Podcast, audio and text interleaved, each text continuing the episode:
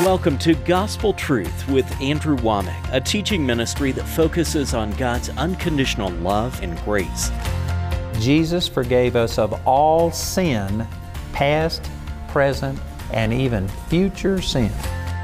Andrew brought good news to me. I could understand the Bible more the way he taught it. Jesus forgave you one time, and that's for everything. And now, here's Andrew. Welcome to our Friday's broadcast of the Gospel Truth.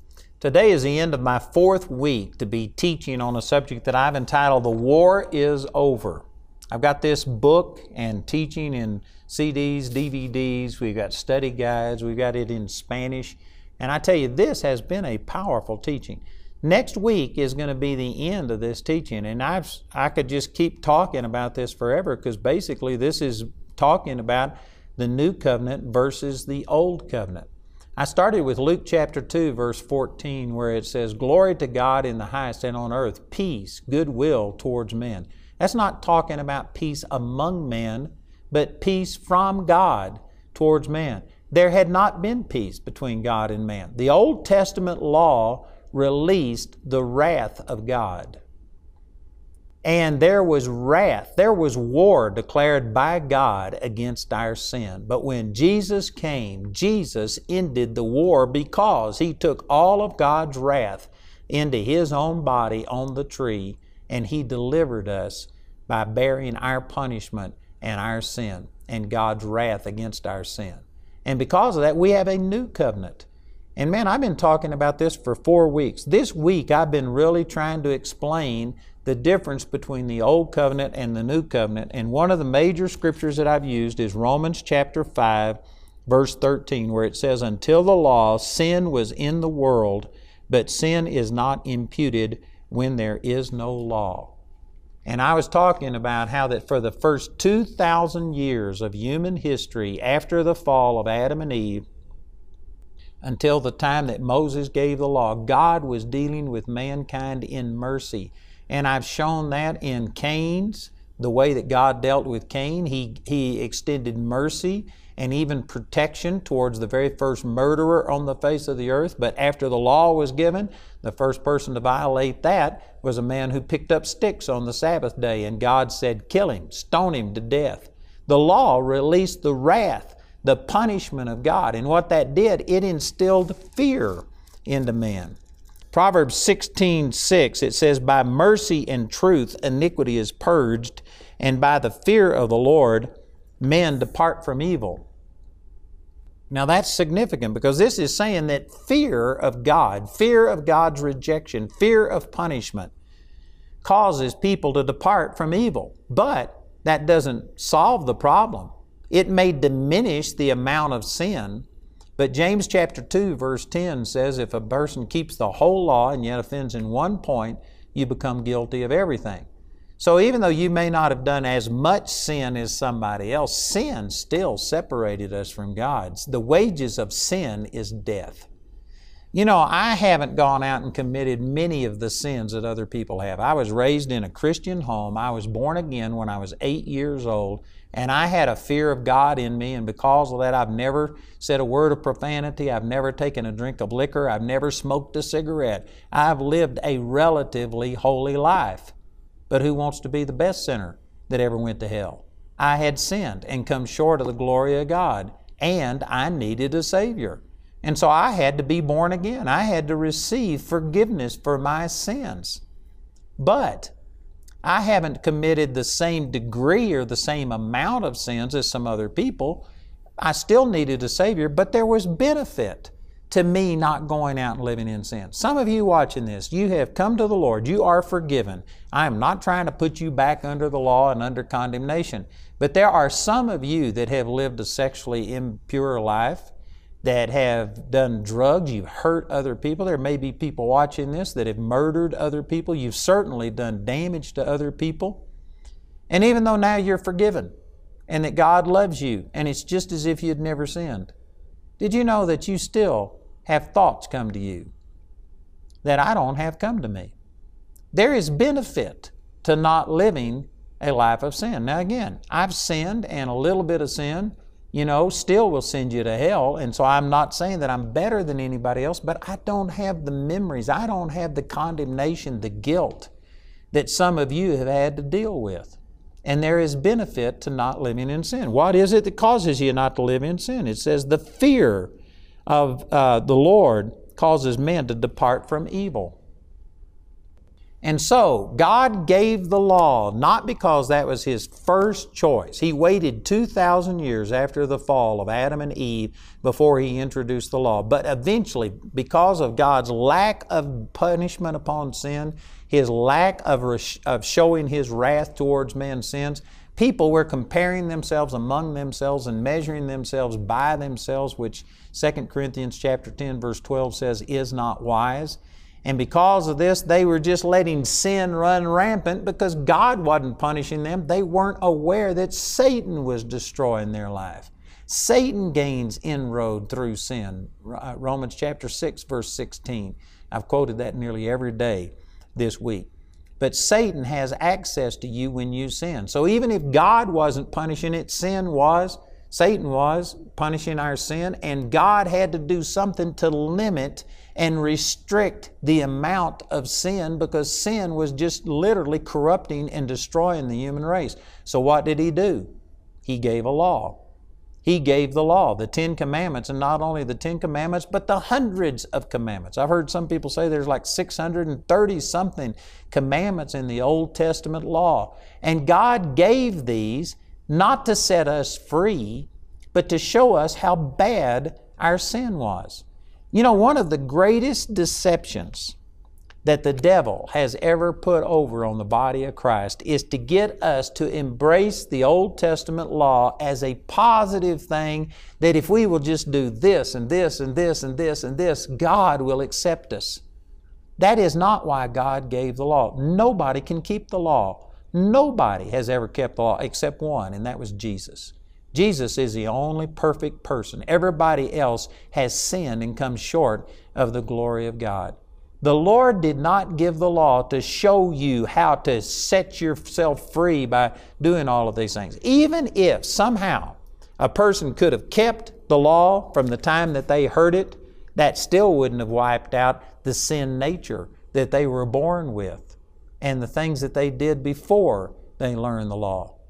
It couldn't have erased the past. The law was impotent to set a person free. All it did was bind us. All it did was show us our sin. And did you know that there was a godly purpose for that? Until you recognize that you are a sinner, you don't recognize that you need to be saved. So the law amplified our sin. The law made sin come alive. Romans chapter 7, Paul said, I was alive without the law once, but when the commandment came, sin revived and I died.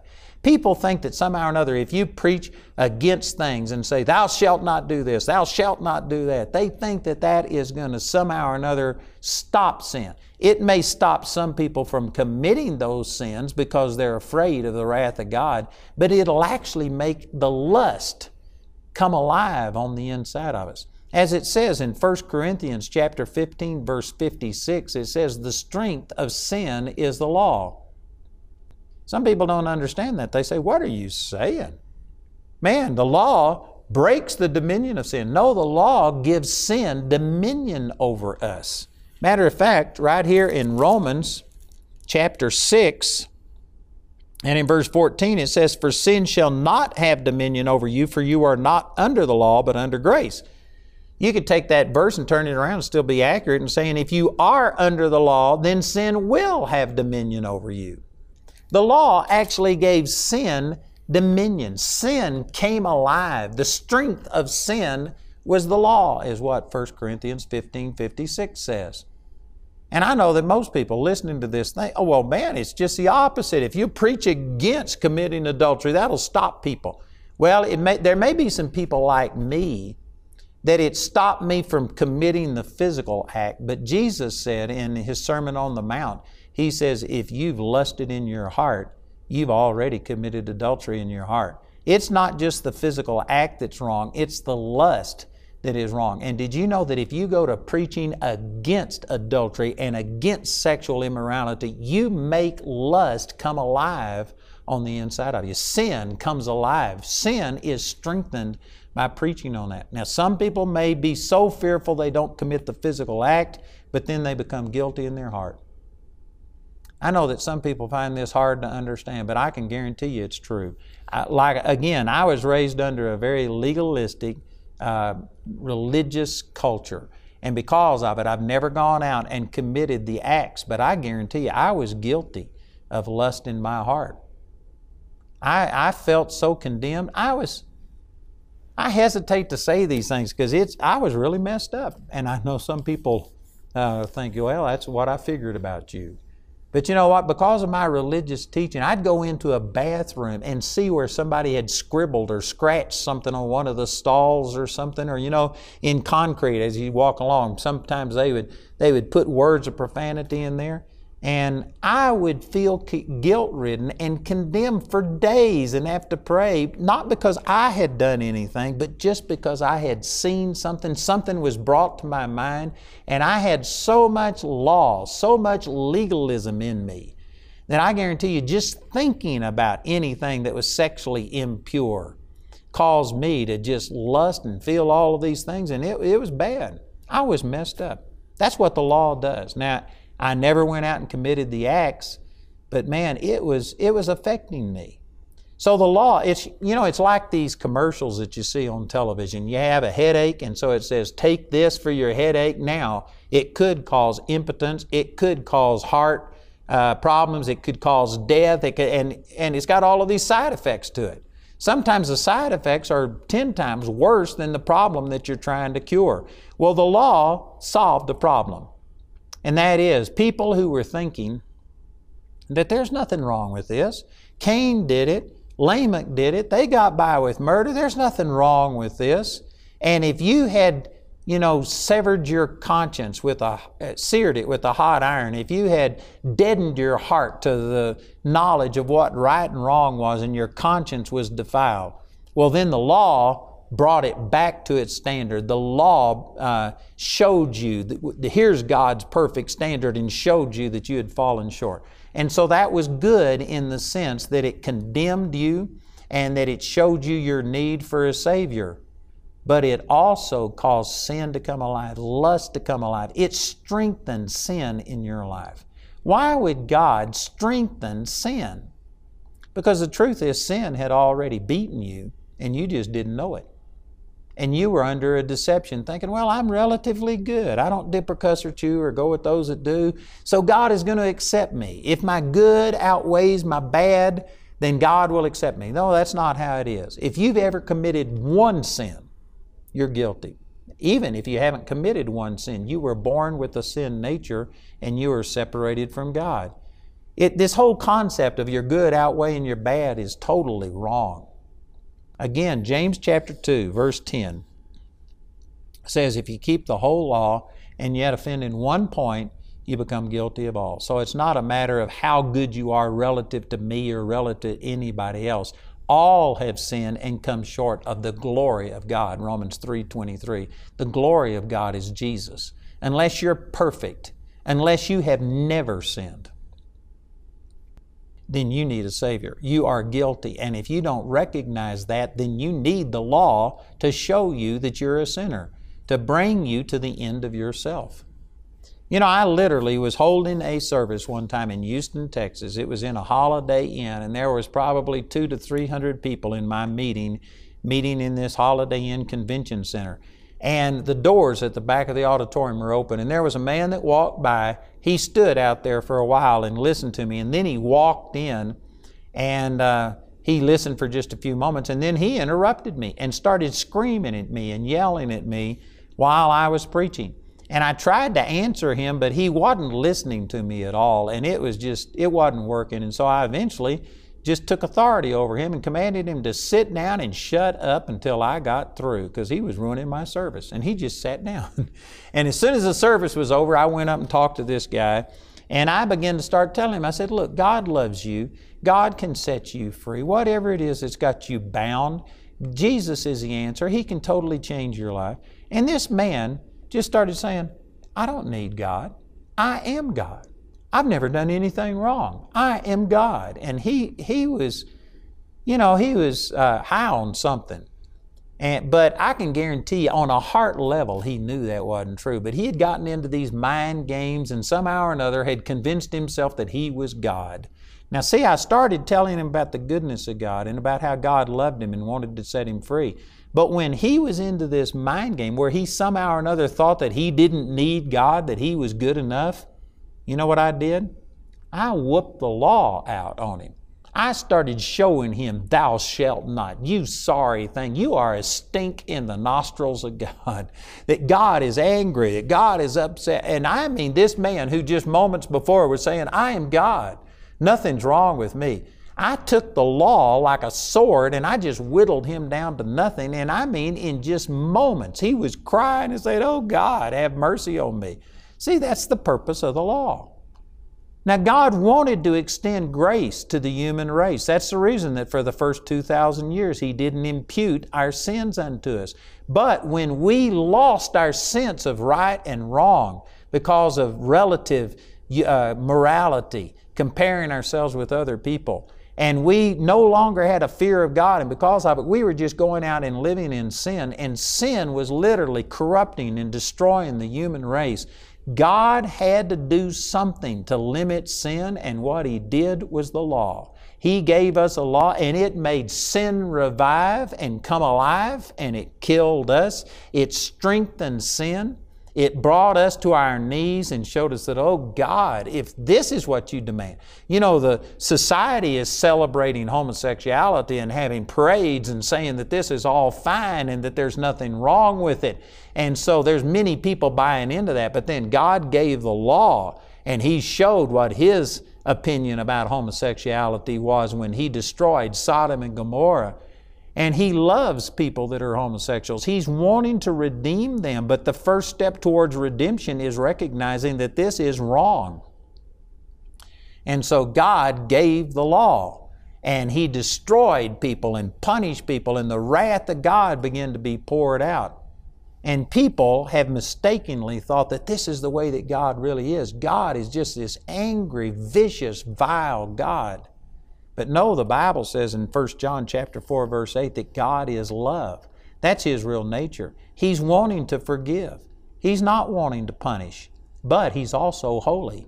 And unless you recognize that what you've done is sinful, and unless you turn from it and ask and receive the mercy of God, then God is obligated as a holy God to reject you. The wages of sin is death, Romans 6:23, but the gift of God is eternal life. God is not wanting to give you what you deserve. He wants to give you the gift of eternal life. But before you can receive it, you've got to quit being your own Savior.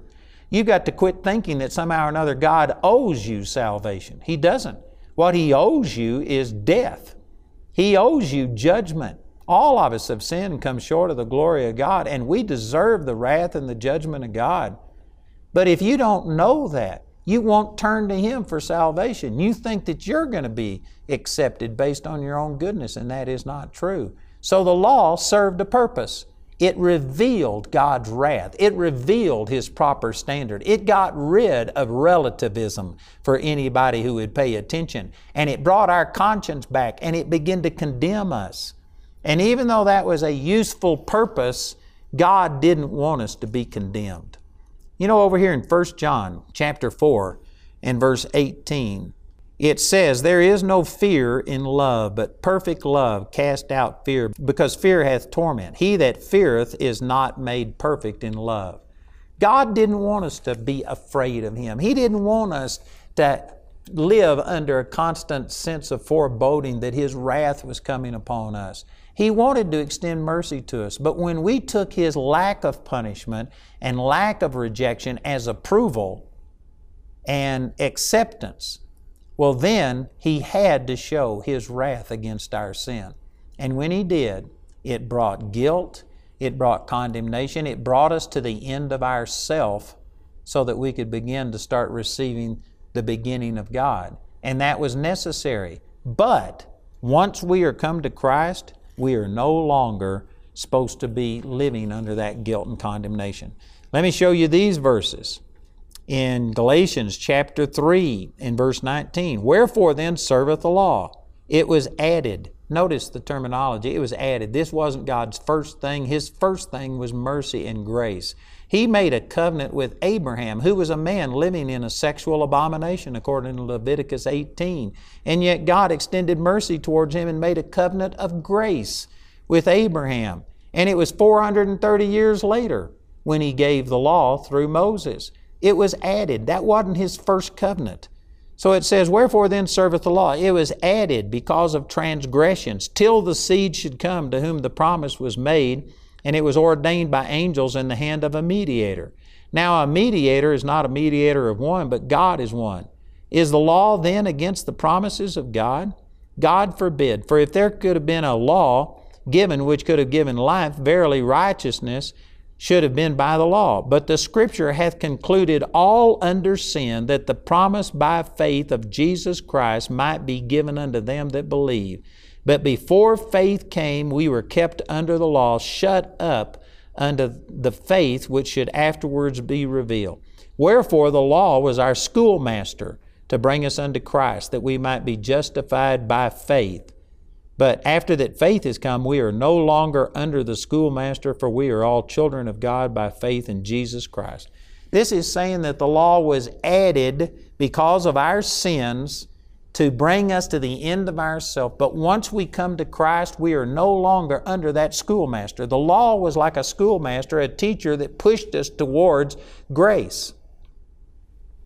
You know, I think I use that example of a man who went to heaven and the angel met him and said, You know, uh, what makes you worthy? And he says, Oh, I've been living a holy life. And he says, You got to have 100 points before you can get into heaven. Man says, No problem. Man, I've lived a holy life. So he says, just ask me. And so that he says, Have you gone to church? Oh, yeah, I've never missed a church service. He says, That's half of a point. And then he says, Were you faithful to your wife? Oh, yeah, I'm faithful to my wife. Never cheated on her. Well, that's worth one point. And after a number, you know, a dozen questions, this man only had five points and he had to have a hundred to get into heaven. And, and so finally, when he saw the way that he was being graded, he says, My God, have mercy on me. And the angel says, Come right on in, amen. See, that was the purpose of the law, was to get rid of your deception that somehow or another you deserved the goodness of God. You just have to throw yourself on the mercy of God. But you don't even realize that you need mercy until you realize how sinful you are, and that was the purpose of the law. God did not give the law so you could keep it and earn relationship with Him. God gave the law to show you how incapable of keeping the law you were, how sinful you were, so that you would get out of self salvation, self righteousness, and you would throw yourself on the mercy of God. Sad to say, the church has basically been using the law, telling you this is what you must do, instead of saying this is how ungodly you are, and that's why you need grace. Man, I've still got more to share about this. I'm going to be ministering on this next week. This is my teaching entitled The War is Over. And I tell you, this is a keeper. This is something that would really bless your life. You need these things. I really believe that. I've got it in book form, CD form, study guide. Our announcer will give you all of the information about how you can get it. Remember that a week from today, next Friday, will be my last day to teach on this, so you need to call or write today. We hope you were blessed by today's episode of The Gospel Truth. Andrew and Jamie wish to share their sincere gratitude for all the grace partners of Andrew Wommack Ministries. Your generous partnership enables us to take the gospel, the nearly too good to be true news, to the ends of the earth. May God richly bless you for your faithfulness. If you're not already partnering with Andrew Wommack Ministries, we encourage you to join us in this great harvest today. Andrew's teaching titled The War is Over is available in a CD album recorded live from a Gospel Truth seminar or in a DVD album made from our daily television broadcast. You can also get this teaching as a book or study guide in either English or Spanish. Or you can get the War is Over package, which includes your choice of either the CD or DVD album, the book, and the study guide. This package has a catalog value of $85, but you can get it today for only $60. The individual audio CD highlighted in today's broadcast is available for a gift of any amount when you write or call. We encourage everyone to give, but if you're simply unable to afford it, Andrew and his partners will provide today's teaching free of charge. Our helpline number is 719 635 1111. If the lines are busy, remember you can order ministry materials or become a grace partner 24 hours a day, 7 days a week at awmi.net. We appreciate your generosity and hope to hear from you today. I'd like to invite you to come to our campus days. We'll have all of our instructors ministering. We will have fellowship time together. There'll be questions and answers. And it's an opportunity for you to just come check out not only the spiritual things, but the facilities here. We have one of the most beautiful campuses in the world. If you can't relate to God and find God through the surroundings, then the Word that we share will definitely bring you to another level. It'll be an awesome time right here in Woodland Park. You know, if you would like to come to Charis Bible College, but you just can't bring it on yourself to leave where you are and move out here, I would like to let you know that we have extension schools all over the United States as well as many foreign countries. And uh, we have morning classes, night classes. We have Saturday classes where you meet just two Saturdays a month and do the rest by correspondence. There's many ways for you to take advantage. So go check out our website and see if there is a Charis Bible College close to you. As Charis continues to grow, new locations are constantly being added. Students are being equipped through the Word of God and grounded in the message of God's unconditional love and grace. With over 70 locations worldwide and brand new ones starting, there is a Charis waiting for you. Please go to charisbiblecollege.org slash mycampus to find a campus opening near you. Bring Charis with you wherever you go with our new Charis app. Free to download, the Charis app allows you to easily access everything Charis Bible College has to offer in one place. Receive exclusive grace content and explore unique Charis features. Watch or listen to archived resources and teachings. Follow along with the Bible reading plan or listen to the audio Bible. The Charis app brings everything in one place. Download your app today. Welcome to the AWM Minute, a small glimpse on how your partnership with Andrew Wommack Ministries and Charis Bible College is transforming lives around the world. When Andrew's teachings of God's unconditional love and grace broke the legalism in Mike and Pat's life, they knew their lives would never be the same again. To further grow in this revelation of God's love, the Heisers attended Charis Bible College, where the Holy Spirit began calling them to the heart of Africa. When we got a hold of this message, we realized we had a message now to tell, but we never could have done that if we had not known the authority of the believer. If we had not known that God loved us if we had not known that He qualifies us, we don't qualify ourselves. Today, the same message that freed them from legalism is now setting lives free from AIDS, sexual slavery, and drug addictions throughout Kenya. To see Mike and Pat's full grace encounter, visit awmi.net today.